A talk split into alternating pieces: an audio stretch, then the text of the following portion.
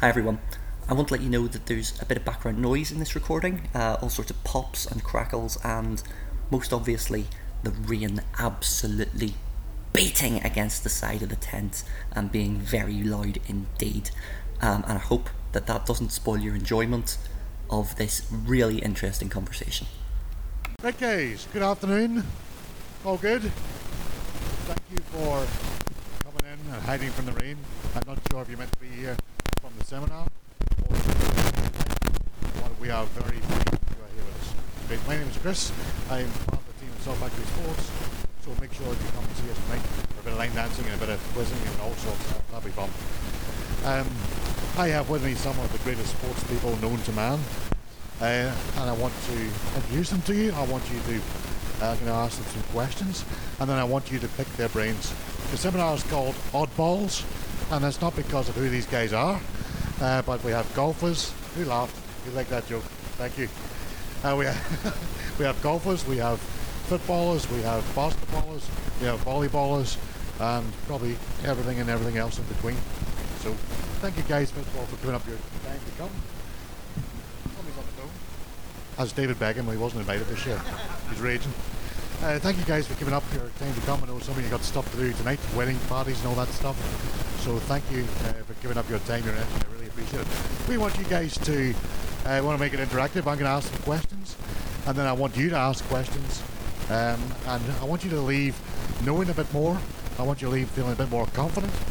And uh, if there's anything that we can help you with, we can pray for you. Uh, you want to ask us, then please don't be afraid. Are you happy that they ask you anything? That would be good. Uh, so first of all, we have Ethan Meeks. Ethan, introduce us to you very quickly. Who are you? Where are you from? What do you do? What's your sport? I'm from Missouri in the United States, and I play college basketball. College basketball. He normally says I'm tall, dark, and handsome, which is absolutely true. He plays basketball. He's about 100 feet tall. Very handy for hanging up all this stuff on the roof when we're setting up. That's great. Paul, Paul McElwain. Paul, quickly tell us about you. Uh, my name is Paul McElwain from Craig Tanks from Portadown, uh, and I coach and run Craig Tanks Volleyball Club. That's great. So we've got Missouri, we've got Portadown. Where are we on to? This is. Anyone new? Front row. Neil Spence. Neil, tell us a little, quickly a little bit about yourself. Neil Graham. Who's Neil Spence? Neil Graham. I'm Neil Graham, and uh, Graham. I live and work in Portstewart. I, I am a golf professional at Portstewart Golf Club, so that's my day-to-day job. Good. And lastly, I'm going to make sure I look at my notes again. It's always good to look at your notes. We have Daniel right at the end. Daniel, tell us a bit about you. Yeah, my name's Daniel Wright. I um, have played multiple sports. I played a little bit of football in England for a while at Wolves, and I also uh, uh, am still a PGA professional as well. So PGA golf professional, although not playing very much at the minute. But yeah. Okay. And you, a football coach. Yes, so uh, uh, my coaching at the minute is with Loughgall. So um, we've just been recently promoted to the Premier League. So yeah, yeah. So Loughgall first team, which is great. Loving that. Nice. So somebody who can play golf pretty good and coach football pretty good and play football, that's pretty impressive. So we have basketballers, we have volleyballers, we have golfers, and we have footballers. So a bit of a range uh, for you to get from. Tell me, what do you guys play? What's your sport? Shout out. Rugby. Okay. What else? Volleyball. Nice. Any- Hockey and football. Brilliant. Anything else? You must be an ice skater. Hockey. Don't be ashamed. Don't be afraid. What about you, big man? Hockey and football. That's very popular. Well, I'm glad you got some footballers here. You can ask uh, them about that. Okay. Well, you're, you're all Christian, yes? You all love God and you try and do what God wants you to do. And sometimes that might be easy, uh, but sometimes maybe in the sporting world that might be a little bit difficult. So I want to talk about that in a minute hopefully find out a bit more about you. Um, Ethan, tell me what's your what's a sporting highlight from you? What's the highest peak you've, you've reached in your young life? I'd probably have to say getting a scholarship to play college. I have my school paid for because of basketball. Okay. So this this guy is just going to David Beckham's going really mad here. Um, this guy's Ethan's going to college to play basketball starting in September, October time, and we're really pleased that he's here with us. Okay. What do you love about basketball? Uh, I played all my life, and it's got it's a lot of energy, fast pace, and it's always a good time. It's pretty much throwing like a big ball in the bucket. Yep, pretty much. Simple. Yeah. Why are you good at basket, at basketball? Obviously the height, and uh, because I've put years into it. Yeah, Okay. I've, I've been playing since I was elementary, so fi- you know, eight nine years old. And how old are you now? I'm 19.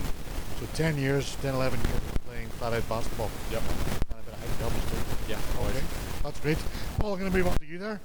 Um, why do you love volleyball so much?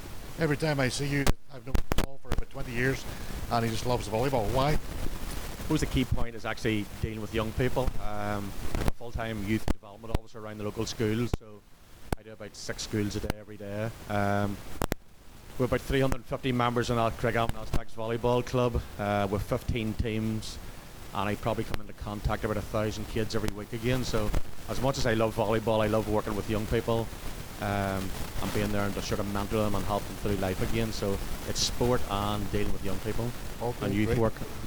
Great, thank you. Neil, I'm going to move on to you. Who's your sporting hero?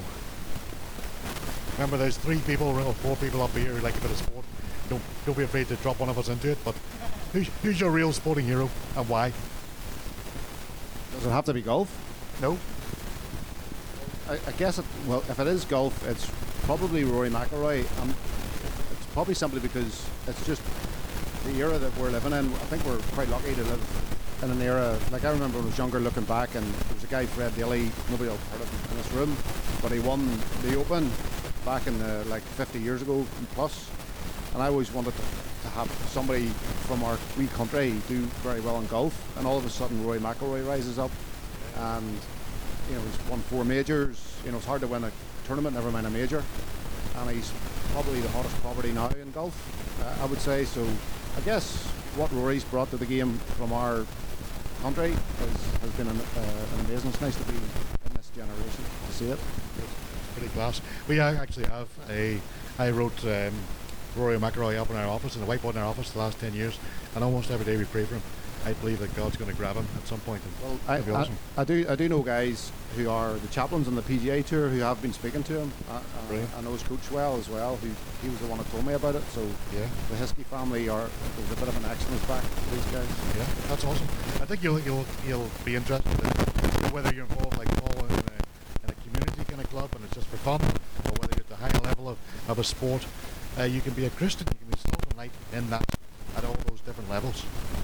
Neil, what makes you good at golf? How can I get better? What? Yeah, I'll tell you what. What's one thing that I have to do to get better? What's the one thing that's most important? Practice. I've no time for that. Yeah, well, you got to practice. Apart from practice, Same these boys will tell you here. You got to practice. But I think I I was hoping for the, the magic, the magic pill there. no such thing. Um, what was the question again? Why do I? What makes me good What at it? Did you- say or? Why, what, what is it about you that makes you good at golf? Um, well, it's the hardest. These guys will argue with me, but I think it's the hardest sport in the world. I agree. It's complex. There's so many things to do. There's putting, chipping, driving, irons. There's the psychology part of it. Uh, the golf courses you play. It's just it's so difficult.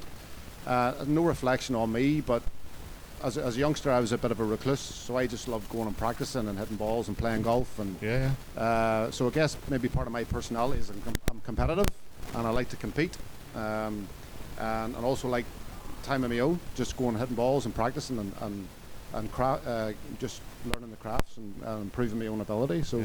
I think it's part of my personality. Yeah, is, I think an important part of it. yeah. There's people who aren't competitive and there's people who are, but I find that the people who are more competitive will probably do better at golf. Yeah. Like Ethan plays but team sport, part of a team, but golf is completely different, the mindset around that. Daniel, you spent so much of your time playing uh, sport, coaching sport, doing sport. What do you do outside of sport? We go and we play sport for fun, don't we? We go to school, we go to college, we go to work, and then we go and play sport. You do sport. What do you do for fun? Uh, good, really good question. um, I yeah, my, my life feels sometimes like all consumed by sport. That that Oh. is very very true. Especially my previous job before this. So I went out of coaching golf in particular. My background is actually football and golf. I played a little bit of football in England. So my I, I went in, into actually coaching in primary schools for about six years or so. Um, and so that, and then coaching three nights a week and on a Saturday. My only real day off is a Sunday. Um, so outside of all of that, one of my favourite things to do is I am absolutely obsessed with coffee. So I have a love for specialty coffee, Nice. and um, uh, and and with that, probably like the reason behind that is because of the different pace of what playing sport and being involved in sport is. I sort of love going to a coffee shop, being able to read and chill out, and or else take my dog for a walk. I, I got a dog over lockdown, and yeah, he's great. So That's awesome. yeah, yeah. Yeah, but let, let us into a bit of a secret. Where's your most favourite coffee shop at the moment? Uh, my favourite one in the country is up this direction ish, I suppose, is Middletown in Ballymena. Um, so yeah, yeah, it's or like your typical ones like established and all of that in Belfast. Okay, yeah, that's good. yeah, yeah. It's probably. That's that's amazing from the pressure of Premier League football to go and have a wee coffee, to going out on your own and, and doing a bit of golf. It's the, there's such a wide range of, of spaces and places that we can play sport. So I'm probably just going to get into it. Uh, and Ethan, I'm going to start with you again. Should we try and be salt and light in sport? What, what's the role of a Christian in sport? Should we not just go and enjoy it, go and have fun, go and be competitive, go and let off some steam? Why should we try and be salt and light in a sporting context? Or should we?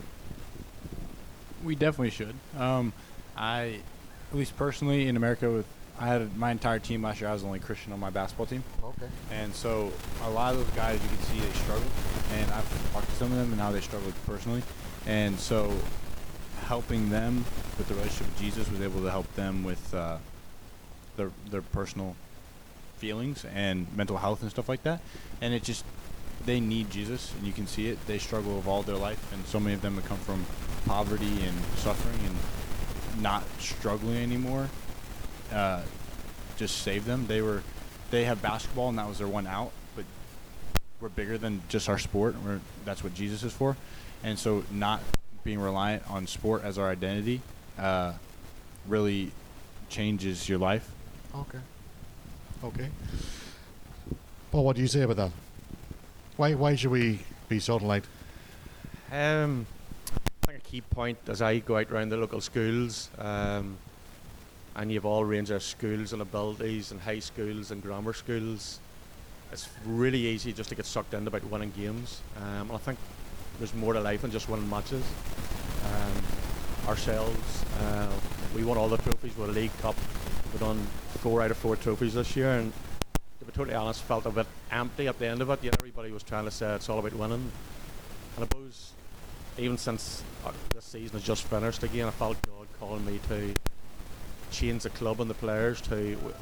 We're going to steal one from America. It's called AO1. As an audience of one, that you're actually playing for an audience of one, and that audience and audience of one is Jesus.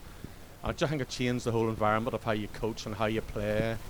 It's not all about the performance. It's not, not all about making. I think coaches get sucked in. It's all about making them so that the players win. And look how great the coaches are. But I think we just need to have that respect and understanding that it's only by God's grace. Of like I'm, I'm so lucky to be coaching sport. Um, it's not a day gone by where I, I, I don't think I'm one of the luckiest ones in Northern Ireland to actually get paid for getting up in the morning. I'm playing volleyball and coaching volleyball and having the opportunity to be salt to the young, to the local kids, both in Lurgan and Portadown. So it's a pleasure and it's an honour for me. It's not, it's not even a job. People say you have a, you have a job, but to me, it's, it's getting up and trying to be that salt in difficult situations and different, in different situations as well. Okay. I, Daniel, I'm going to jump over back to you. You've obviously got a manager um, who wants to win. You have supporters who wants to win. Uh, you've done very well at winning and, and progressed now to the Premier League. How do you balance that with um, obviously a very packed uh, schedule and very even in training every minute is accounted for? How do you try and find time to edge in a bit of salt light within that? Good question. Um, so, one of my big things is actually uh, I have the joy of being a coach, so I don't have the pressure of being the manager, and I kind of thrive on that. And that one of my big sort of ways to try and be salt, I suppose, is to actually have a relationship with the players. So, um, I think one of the things that I really, really enjoy doing is actually building a relationship with the players to try and act as a sort of intermediary between manager and player. And actually, like w- w- one of the ways that I've done that this year is we we won the league and a lot of the lads were going away and we went away as a group and a- lot of a lot of the management staff chose to sort of not go on that and, and just let the players have it. But because I I've I've the luxury of I'm kind of around a lot of the same age as the players, so I am friendly with a lot of them and I think so. Uh, w- One of the main things that I've tried to do is build a relationship with them and, and actually show that yes, I want them to win on a, on a Saturday as much as anything else, but I care deeply about them too. And so I've made a lot of really, really good friendships. I think um, football nowadays is so fleeting. You know, you, you might only be in, in an environment for six months to 12 months, and there's such high turnaround that actually you have to try and make an impact when you're there. And so, one of the things that I try to do is make sure that whenever I get in there, I, I'm, I'm smiling, I'm being happy, I'm actually, although I might not always speak about Jesus, I'm trying to show Jesus in my actions. Um, and, and like that that's that sort of comes with creating an environment and a culture uh, in a changing room that actually a lot of our boys say please and thank you. To manners even at it like we get fed and watered every night of training and like pre-season's a really really busy time.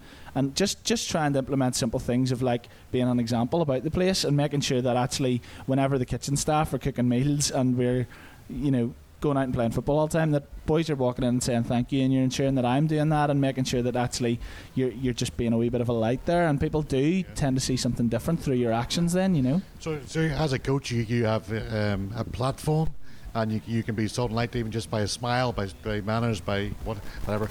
I know some of you guys will not have coaches who are like that. Some of you will have coaches who are not yet Christians. Some of you might have coaches who are giving off to you and way using words and things they shouldn't say. What do you? What advice do you give them? How could they cope with that? Um, sport is very, very frustrating. You, Yeah. uh, it's perfectly normal to feel frustrated and feel angry in different situations. Um, I don't always get it right.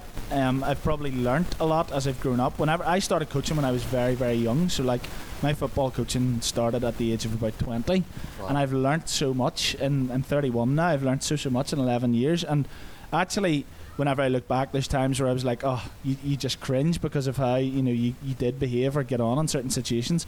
And I think actually that is something that if you're a Christian and you're a sports player, that you should be praying about. You, you know, ultimately, you're not asked to not care if a decision goes against you or something happens in a game that you can't control. But one of the things that I always do try to say to myself is control what you can control.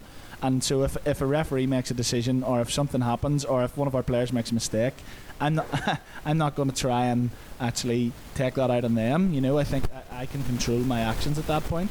And I think there's better ways to deal with those situations than to raise your voice or to speak angrily or to speak in language that you shouldn't be using, you know? So, So yeah. one of these young people are getting frustrated or getting annoyed or getting upset with the, the language the coach uses or the, the mannerisms, what can they do? I think um, it's good to speak up in those situations. If, if a coach, if a coach, for example, is using bad language against you, I think that's an issue, especially for you guys because you're kids, you're underage. So a lot of you actually, if a coach is using bad language against you, that would be a big, big red flag um, for me. But I, I think it's important that you speak to somebody in that that, that situation. If um, there's something going on that you're not comfortable with, you're not happy with, you go and speak to somebody. But actually, in that situation too, I think it's important that you're praying for your coach because they might in that in that situation be feeling pressured, or there's so many other external things that are going on in their life that they might be taking it out on you for some other reason. So, um, prayer is a very very powerful thing, and praying for your coach is actually something that we should be striving to. And praying, ultimately, we can't save people, but Jesus can. So, Yeah. yeah. That's good. Well, a couple of things already. Uh, we should be salt and light. We should be stand up for being Christians in our team, even when it's difficult. Uh, we should be praying for our coaches. We should be uh, making sure that we don't put up with anything that is not right, and and uh, that involves maybe sharing. That involves praying. Neil, I'm going to hit you with a hard question. Should we be playing or training on Sundays? Oh yes, thank you, thank you for that one. uh, nobody's got any eggs they're going to throw at me here. And um, well, personally, I, I I grew up in a, a family who attended a, a, a gospel hall church. Yeah. So we were at church in the morning, Sunday school in the afternoon, and then the evening service every Sunday. So um, and there was ze- zero sport. Uh, there was nothing like that. So you, you spent the day in the house uh, and around the house. So that was that was it. Um, but as I've grown older, and I'm now in a position where I can make my own decisions, uh, and um, just just with experiences and my own beliefs. Um, my, my family are here. We, we I, I tend not to work on a Sunday, although my job is busy on a Sunday. So um, for us, for my way of thinking of it, if you're going to be playing sports every Sunday and it's going to affect your relationship with Jesus, to me that's that's a bit of a red flag. Um, but if if say now and again or something like that, there you're asked to play, I don't see any problem with that personally. Um, in my sport, it's obviously seen as uh, okay to play golf on a Sunday. Like, for instance, I was over in America there with uh, a few of the guys, and the guys on the tour have a Tuesday night meeting, and in that Tuesday night, that's their church because they want to make the weekend because that's what pays their bills. Um, if they don't make it to Saturday, Sunday, there's there's not going to be bread on the table. So these guys, um, you know, their their church service is on a Tuesday night. It doesn't necessarily have to be on a Sunday. It's the it's, it's the gift that God has given these guys, uh, and it's the gift that God has given me to do is to is to uh, to in the golfing environment. So. Um, I'm not too sure, too sure if I've answered that correctly, but I'm only speaking from my own personal experience. Okay. Ethan, what about you? We'll jump over to you. Uh, you've been playing basketball for a long time, and every time I talk to you, you're playing basketball, going to training, or come back from training.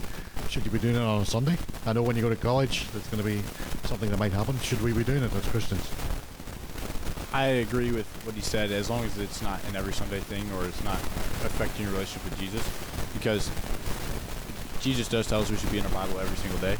So as long as it's not affecting your relationship with Jesus or you're getting to do something like this, you're getting to share the gospel with others, then I think it's okay. I played on Sundays some, uh, but I I don't do it every Sunday and I don't train every Sunday. I try to take weekends off so that I'm able to go to church and I help with my church every Sunday, so I try to be able to do that and I don't train on Sundays. So what would happen if your coach, you go to college and your coach says, Ethan, you want to be on the team, you got to train every Sunday, play every Sunday, what would you do? How could you handle that well?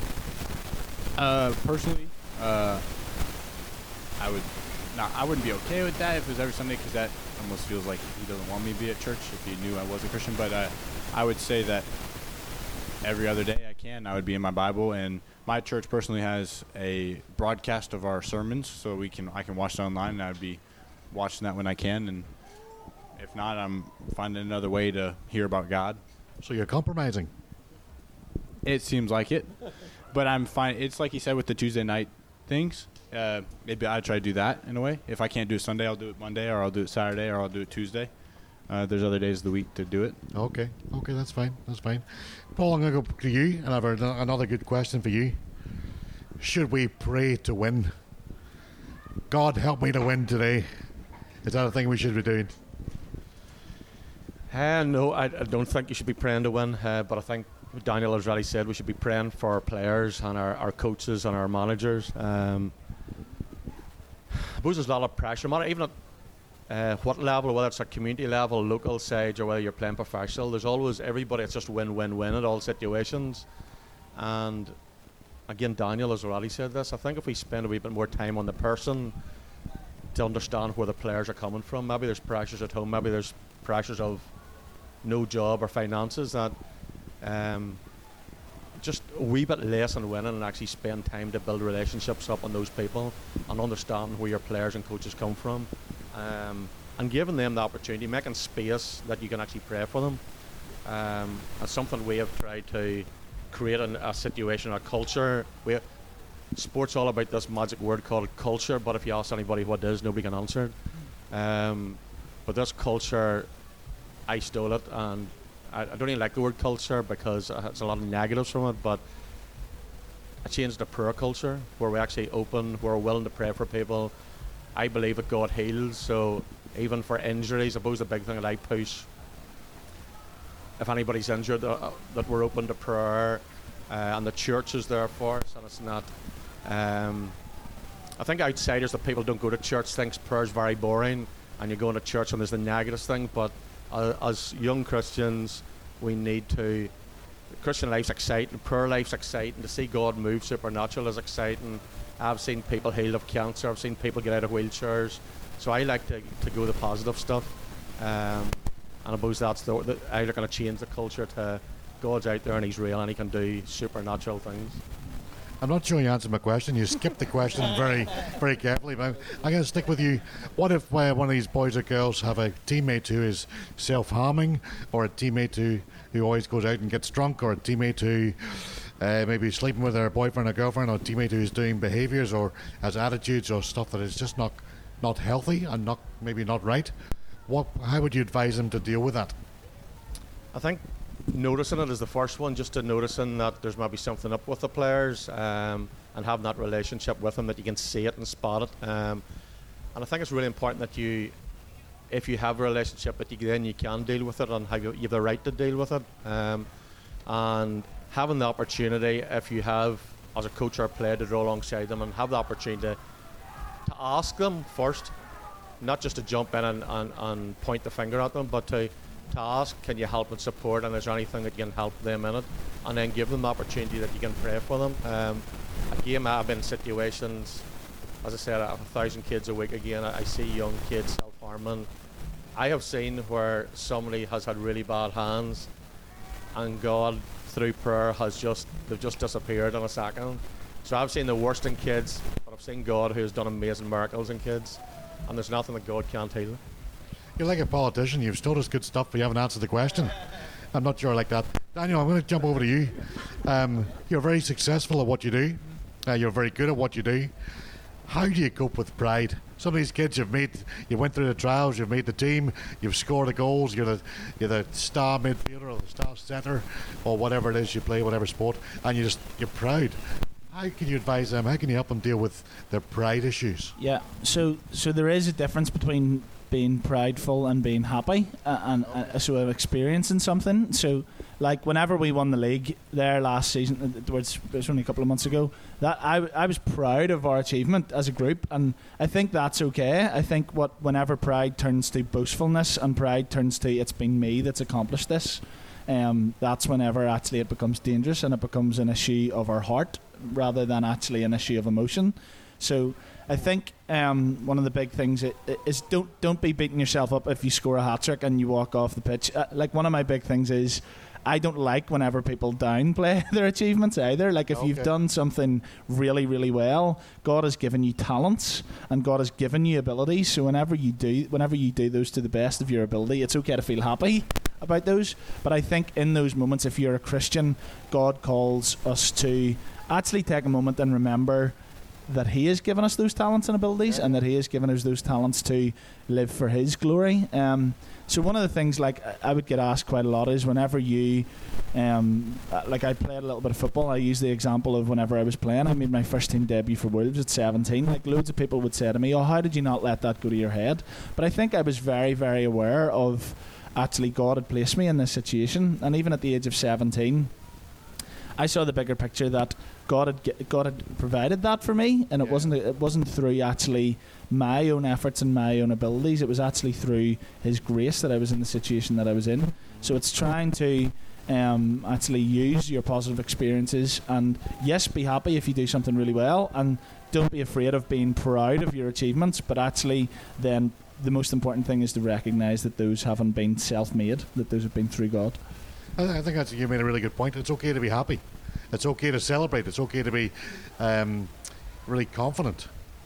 I think it's when it when it goes to uh, tips over the edge into thinking that you are the superstar, that believing that you are the superstar, your team uh, could not do without you. Then that's when it begins to cause um, some some problems. And Chris, I'll add to that just one thing. See if see if you are playing professional sport and elite sport, it, it's okay also to be like I, I coach a lot of people who struggle with self confidence. So I coach a lot of people who walk out onto the uh, walk out on the pitch or walk out on the first tee and they feel this size within themselves because they're maybe struggling with other issues. If if that's not you, if you feel confident in yourself, that's also okay. Yeah, yeah, because yeah. I think that's a that's a part of being you know, I, I, I, I get a lot of stuff from in, in, inside. You know, I, I feel like if there's new pressures or something new happening, I, I embrace that challenge. I almost use it to motivate me. But actually, it's it's then having the mannerisms to be humble enough whenever you're speaking to people that you're not coming across as arrogant or cocky. Yeah, or, yeah, yeah. yeah. So that- Okay. Conf- yeah, confidence is a big issue. We often don't don't have that in ourselves or in abilities. Neil, over to you. Uh, we'll go to the the other end of the scale. When you're having a bad day, and I, I'm assured that you don't have many bad days, but when you have a bad day and the golf is just not going right, or the hockey's not going right, you just can't score the goal, you just can't uh, dribble properly, volleyball, the, the setting is not going right, the football, you just cannot uh, get that pass through. When things are not going great, you get frustrated, you maybe get angry. How can we cope with that? That "Arr!" sometimes sport does to us as a Christian. How can we do with that um, in a sort of like manner? That's a very good question. Um, probably when I was younger, it, it depends. It depended on my expectations of myself. Um, when I was younger, I probably higher expectations of myself. Practiced hard, particularly in the younger days when I, my wife's sitting on the front here. Um, so we're married 17 years now. So probably 20 years ago, I decided, right, I'm going to make a go at this. I want to practice hard. So two or three years of relentless practice, and you, particularly if you go down and play a tournament and then you shoot mid 70s or high 70s and you've practiced very diff- hard, it's hard not to have those emotions, the negative emotions of anger and you know regret. I shouldn't have done this, or I should have I should have done this, but back then. It's, it's different to now because that was my identity. My identity lay in in golf because that was my focus is on right. I'm going to be this. I'm going to do this. So if anything happened that was negative towards that, it just your world falls apart. Um, so over the years, Jesus has changed my life in a way where it's like my identity. Most days, I try and have it in Jesus, and when I have that mindset, and I've I play I don't play competitive golf anymore, but if say if you have a bad day at, work or something else has happened, it's okay. It's fine. You know, there's the coping mechanisms are better. I have a wife who loves me at home. I have two lovely kids at home. Um, so, you know, those things fall off me a lot quicker. So, really, it is an identifica- or identity crisis. If if these things are totally rocking your world, which it did for me when I was younger. Yeah, I, th- I think I'm a coach too, and I talk to my teams a lot about the peaks and troughs. And some days you're really hitting it, and it's great and it's awesome. Other days you're just not feeling it, it's not working, and you have these peaks and troughs. And I think that God, I think what you're trying to say there is that God brings in our relationship with Him, and knowing that sport is not the be all and end all, it gives us a bit more of a plateau. And so we're not having these big highs and these big lows, and we're able to, to keep it in perspective and say, okay, God, thank you for uh, when it's going well, thank you for the talent and ability you've given me. Uh, when it's not going so well, as it happens to us all, God, help me here. I'm frustrated, I'm annoyed, but I'm okay. It's okay. Please just help me to get that mentality right back. That that uh, remember that you are more important than my sporting achievements. And I think it's really important for us that we don't have too many. As a coach, I'm saying when we're playing, don't be high and don't be low. Be neutral. But I think as a person, as a mentality as well, uh, sport is not the be all, and it's not the end all. And uh, we have God in the middle of it. Ethan, you're sitting there very patiently. You're making me look short and fat here, isn't he? It's not fair. Uh, you said you were the, the only Christian on, on your team. Uh, sometimes some of you guys might be the only Christians on your team. How do you cope with that when you get lonely, when you get uh, maybe the boys are saying stuff or doing stuff, or uh, on the, the group chat? Do you have group chats? Uh, and they're saying stuff that maybe is not wholesome. How do you deal with all of that? How, how would you, what would your advice be? The start is definitely not joining in on it, uh, Okay. but it helps to have those other Christian friends. So you can be you can be friends with those teammates that aren't Christians. That's how you're able to disciple to them. But you need those other Christian friends to lean on when you are struggling yourself with your Christianity and your faith and all that. So it's definitely having you know the this relationship so that I'm whenever I'm struggling, I can ask him. When he's struggling, he asks me. And uh, if I have a question, he can answer and that sort of thing. And always talking to your, your church leaders and stuff like that because they they love to help people our age, especially, grow in their faith and their personal relationship with Jesus, because you are starting to become your own person and starting to make your faith your own. So just having those Christian friends that are able and those leaders that are able to help you with the questions and struggles you have. I work for a sports ministry, and obviously we're involved in sport and Christianity. And I think I'll reinforce what you say is you guys need to have Christian friends who are also involved in sport. And when you go to church and you talk about church stuff and you talk about maybe boys or girls, you talk about stuff going on in school, often we find the conversation is not around what's happening in your sports teams. So if you have friends who play, Christian friends who play in other teams or other sports, talk about it. And be there for each other and encourage each other and pray for each other. I think that is so important because you might find that you're the only Christian or the only the only uh, player who wants to stand up for being a Christian, and it can get very very lonely. And you think people are talking about you, you think people are pointing the finger at you. You have to be there for each other and support each other. I think that's really a good point and really important for you guys to do. Get involved in Salt Factory Sports, get involved in Coaching for Christ, get involved in Athletes in Action, get involved in Ambassadors, get involved in Christians in Sport. There are organisations like us who are there to help you through all of this. You don't have to do it on your own. I think that's really important uh, for, you, for you to know as well. Paul, back to you. Um, you sometimes have to deal with parents, and uh, sometimes that's good, sometimes that, that's not so good. Uh, when parents come at you and moaning, my my son hasn't played, my daughter hasn't played, and some of you guys have you been benched sometimes? You haven't started sometimes. That's not great. So again, you get the, the phone call from the parents. What would you say to these kids to encourage them, that, um, to, what would you, what advice would you give to them how to handle that when you maybe were so good and then they're not starting, or they were scoring all the goals and they're not, and you know their, their parents are asking them what's going on, uh, their friends are saying what, what's going on, what's happening here. You deal with the parents. What what would you say to the kids? How would they, you advise them to deal with all of that? I suppose a key point in all this is being truthful. um, that's that's hard sometimes to talk the kids onto the parents to actually be real with them and explaining why or what they have to do to get back on the team again. Um, I think if we're open and honest, um, nothing can come back to you as a coach again. Um, as a Christian, how would you get them to respond to that? what Daniel said, the right start again, the, the golfers as well, it's practice, practice, practice. Um, I, I don't think there's anything wrong with telling kids they have to train harder, they have to turn up. I'm going to be really bold here and say we're, we're in a fickle background where kids just turn up every now and again, think they, they deserve to be in teams. Um, and I think, again, it's changing that culture of it's hard work, it's determination, it's training hard, it's your manners, it's it's being on time, not turning up too late again, and all those things.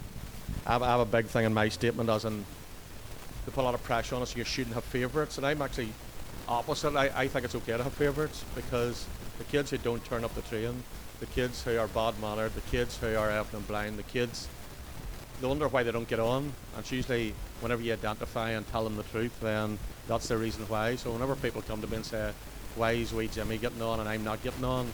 I usually tell them the truth, as in they're training, they're training harder, they're practicing harder, and name it, name it and shame it, and being honest. Okay, Daniel, over to you. Flat out tackling. Flat out tackling. As a Christian, should you go out and do a flat out? I'm going to knock you over and win the ball at all costs. Is that something we, the mentality we should have, or if, like at the higher end of sports, should we be saying, "Oh, I'm a Christian, I need to pull out of that tackle"? uh, I'm a Christian, so I'm just not going to uh, move that little ball with my golf stick. You shouldn't be doing that. or I'm a Christian, so I'm not going to try and hit the ball as hard as I can. Or you know, as a Christian, should we go out and, and give it all and cheat? No, I'm not saying no, not cheating. Um, What's the mentality as Christians we should have? Yeah, so like you never play sport to hurt anybody. Like that that would be my take on that. Like I would never obviously I'm a goalkeeper so I didn't hit very many tackles. um, but yeah yeah. Um, I think like I think it's okay to really want to win. Like, and I think I think actually speaking to players who you know I, I, I have conversations with players who are Christians about stuff like this, and like it's it, there comes a certain time where if you actually don't commit to a tackle, you're at risk of getting injured yourself. So, for example, if you're talking about a 50 50 in football where the ball's between me and somebody else, am I going to go in and be like, oh, I'm a Christian, there I'll just dip my toe in the water? No. but I think, I think like I'm not going into that tackle going, I'm, I'm planning to hurt you, and if I don't hurt you, I'm annoyed and I'll get you the next time, or if you hurt me, like I think you're going in to play the game within the rules and its fairest way possible. But if there's a ball there to be won, I think it's I think I actually think it's really really healthy to be competitive because it shows even in your witness. Like I've ha- I've had loads and loads of situations where, like, people are almost. I, I would say I, I use the term shocked lightly, but they're they're shocked that I want to win as much because I, you know they think like oh Daniel's a Christian and you know he'll just like yeah try and keep everybody He's happy be and be soft. nice yeah and be soft. But uh, like I I am so competitive and I think like there's certain there's that's within our nature and our personality.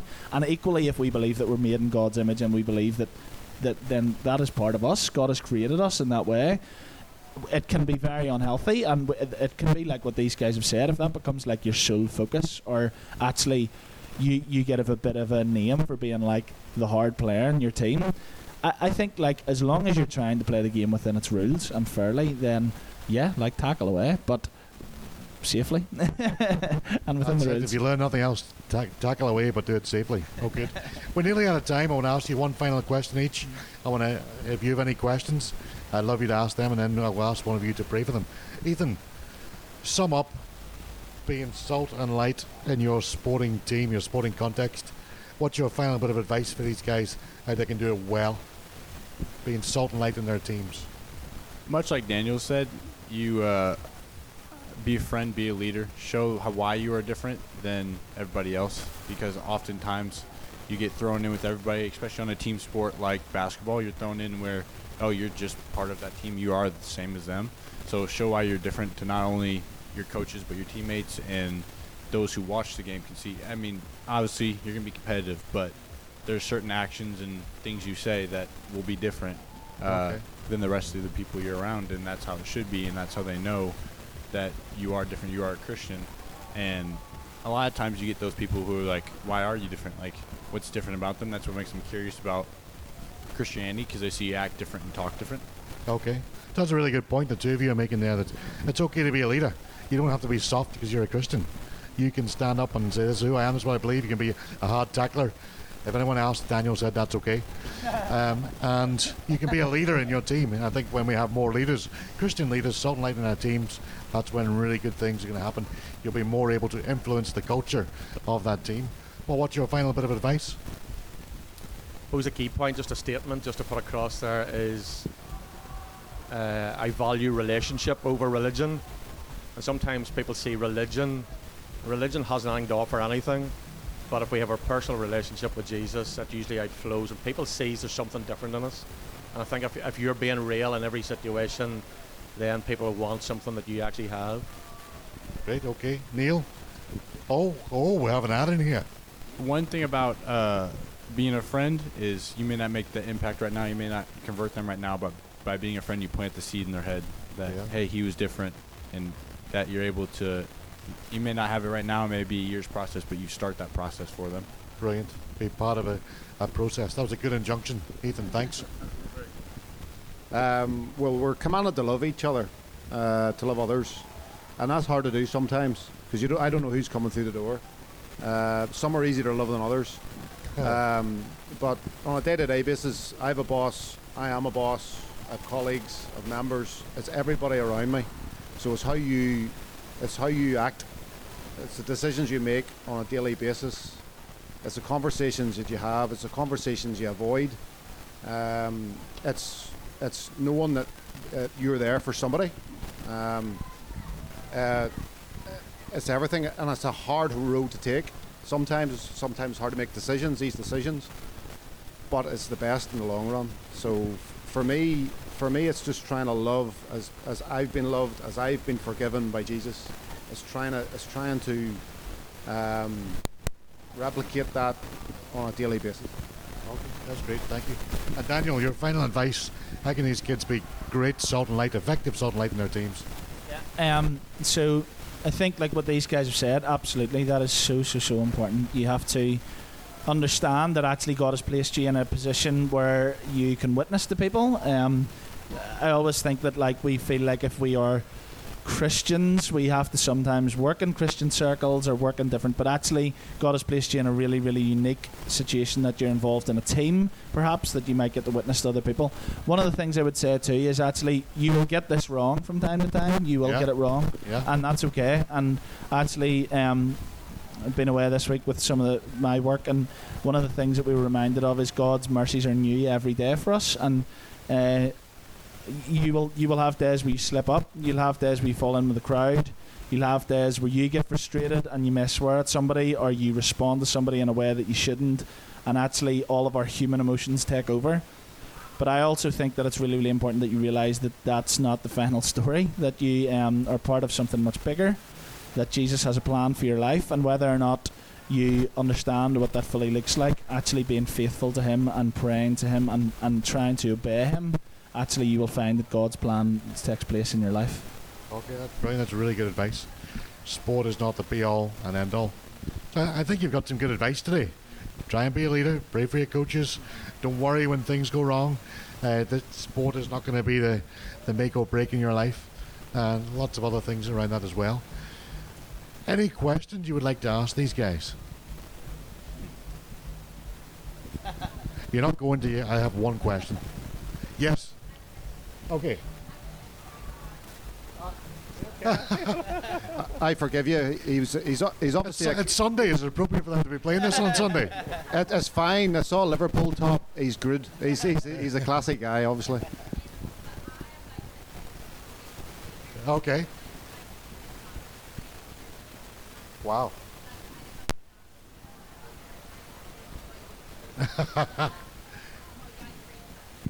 I, well, well, I think it's probably not your role to, cre- to create that bridge.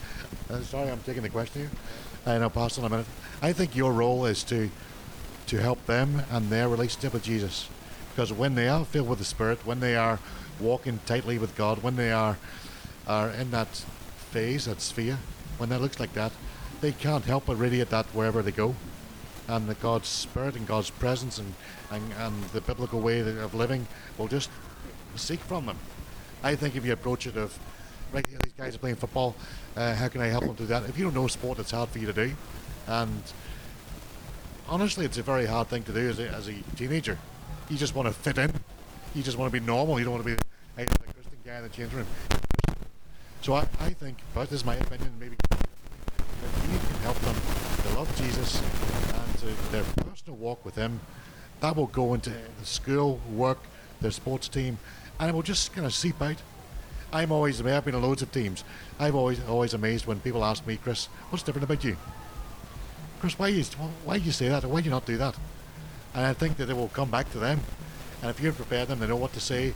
They're happy to talk about their faith, uh, quoting Bible verse or whatever. I think that's that's your role there to help them love Jesus and show it. Would like to challenge me or say anything different on that?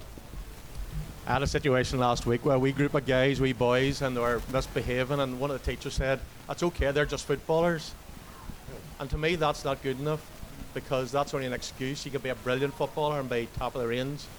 Um, so I, I, that's what I talk about that culture. I think there's, I think we are better. We can set higher standards. And it's my ideas. We've no set menu, but just take time aside with the boy and pray with them to say that I, I prayed with a guy who wasn't a believer and he scored for six weeks in a row. He come back every week, and we're saying, "Oh, we shouldn't do that. Why should we not pray? Why should we not pray to be the best, to be the best midfielder, to be the best tackler, to be the best goalkeeper, to do the best we can, to give God the glory, and by giving God even not 30 seconds before the football pitch to see where his identity is. It's not on the football team or being the best player or scoring, but his identity. It's worth taking 30 seconds and praying. If and I, I, I think we're changing culture. My, my big issue at the minute now, whenever you've got those guys, what, what age is he roughly? Third, I, I deal a lot with 11 to 14s. My big bonnet at the minute is to get guys to pray in the change rooms. Uh, if somebody's injured, pray for them. And you know, you know what the prayer, my prayer is? God help them. Because we, we've taken young people out of prayer meetings. In fact, we never put them in prayer meetings until they're over 40. They're not allowed in unless they've got a passport. Um, we should be praying in the change rooms. We should be praying for their health. We should be praying for their grannies. We should be praying for them to win. We should be praying. It's just teaching the basics, the principles. It's doing church. I was with Chris there about six weeks ago, and we were doing volleyball out in the football pitch. And at the end of it, God really spoke to me and said, "This is church. Church. It's taking church out of the four walls and put them on a football pitch or a golf course or a volleyball court. But if we have this excuse as in, oh, it's all right, they're all right, they're just footballers. I don't have it. I really don't. I think we're bigger and we're better, and I think the church has things to move. And God can use 11, 14 year olds to do miracles. we probably try to figure it all out. We don't need to figure it out, just let God do it. And you'll see God moving in the changing rooms and his teams. Hope that answers. Daniel, do you want to add, add anything to Yeah, that? I think like you have to be really, really like gracious on yourself. You are Yeah. doing a fantastic job, but actually, uh, like, there's not many people going and watching football that don't want to watch football. So well done for doing that. Because like I put the cricket on today, and my wife was just like, seriously. so like that speaks volumes about you as a person, and actually you are being an influence to them as well. And I think like it's a little bit what um, Ethan said they might not see that right now as a maturity thing. At 13, you might not see that actually the best way to me to be in a football pitch um, is actually live for Jesus. But they will look back and think there was a leader one day that cared really well for me, and they were a Christian. And and I think like I've realised that as I've matured. Whenever I was 13, 14, 15, and I actually really agree with what Paul's saying. There's no reason why they shouldn't be um, trying to carry Jesus onto the sports field, and perhaps that's that's where you can influence them is to actually bring that onto the sports field now. But I think by encouraging that at this age, you might not see it happen this year at Summer Madness, but you might see it in 10 years' time where that person is still shining and living for Jesus in the changing room. And actually, don't be hard on yourself. You know, 13 year old boys can make mistakes too. And so, yeah, you're doing a good job. Yeah. Yeah. I have to re- re- reiterate that. You're going to watch them and you don't understand it. That's fantastic. No way. Oh, we have more questions. Great question, yeah. Um, really, that's a brilliant question. I, like that, that's kind of what I was hinting at there. I find that really difficult at the age of 13, 14, like actually what that looked like. I there was a natural as like as we are growing up, you want to fit in and you want to be like part of the team, part of the crowd. And so when people realise, oh, he's the Christian, that can feel like really, really strange. But actually, one of the big things that I, I tried to do was pray about that, and actually that God would, uh, without me forcefully trying to have conversations, I prayed that God would actually provide the situations for me to speak to some people. And the way that that actually first worked itself out for with me was whenever I first moved to England to play football, I was only 15. And one of the, the first time I really spoke to somebody about being a Christian in sport was the family I was living with. The dad in that family was an atheist. And so, um, like, I, I remember just praying that God would spark conversations in that. And actually, what happened whenever I started having one or two conversations, I found then that two or three happened in the changing room as well. And there's things naturally that are going on in changing rooms that we just like. It's so it's easier to conform to than stand against. And I think actually just by your actions, you can say a lot at that age. Like if, if I was in the situation now, I would have no problem saying it, but that's because I'm confident in my faith and I'm 31. At, at 14 or 15, y- you're not you're not the same. You don't have the same experience, and so actually, this is this is where I think cultivating exactly like what Paul said, cultivating a prayer life that you have a relationship with God where in those sticky situations where you don't know what to do, God will provide an answer for you. He'll never leave you or forsake you. He'll never see you stuck. So that's probably where I, yeah, yeah, probably. I, I just interject before Ethan. Uh, maybe it goes back to both of you, where I, I would always um, say, let's uh, let's pray for opportunities. God give me an opportunity. I want to be light in my team. I don't really know what to do as a 13, 14 year old boy. Help me. And God will always give opportunities, and then you have courage to take those opportunities. So I think if we're praying for our teammates, our coaches, if we're praying for opportunities, God, I want to do something a bit more obvious. Those opportunities will come. God, help me to know what to say. Help me to know what to do. It's just that constant conversation with God. I think is really important. I honestly really struggled with that at that age. Uh, with, like she said, like not just leaving it on the sideline. And one thing I, I, I felt convicted about it. So one thing I tried to do was I wasn't always the best about bringing it on the field like that, but I would try to encourage, because a lot of people I'd play with might someone mess up would put the person down. So try to be the opposite of that and stand out, like you said, with the actions. And uh, that seemed to help a lot. And then it, it gave me a little more confidence to be able to go out there and actually share my faith. Mm, good. You've all better questions than I had, so that's great. Any more? You're good. Well, thank you again, Ethan, Paul, Neil, Daniel. I really appreciate the time given up. It's a Sunday, so it's kind of working on Sunday, kind of not working on Sunday. That's okay. Or it's Summer Madness. That's okay. I would love one of you guys to come up and pray for these people. They're involved in sport at the high level and community level and, and all sorts, and they're doing this day in and day out. This is what they do for a living. Who's going to come up and pray for them quickly to encourage them and keep them going? Two of you come up. Great. Come on up. All over. What's your name? Matthew, you're, you're great.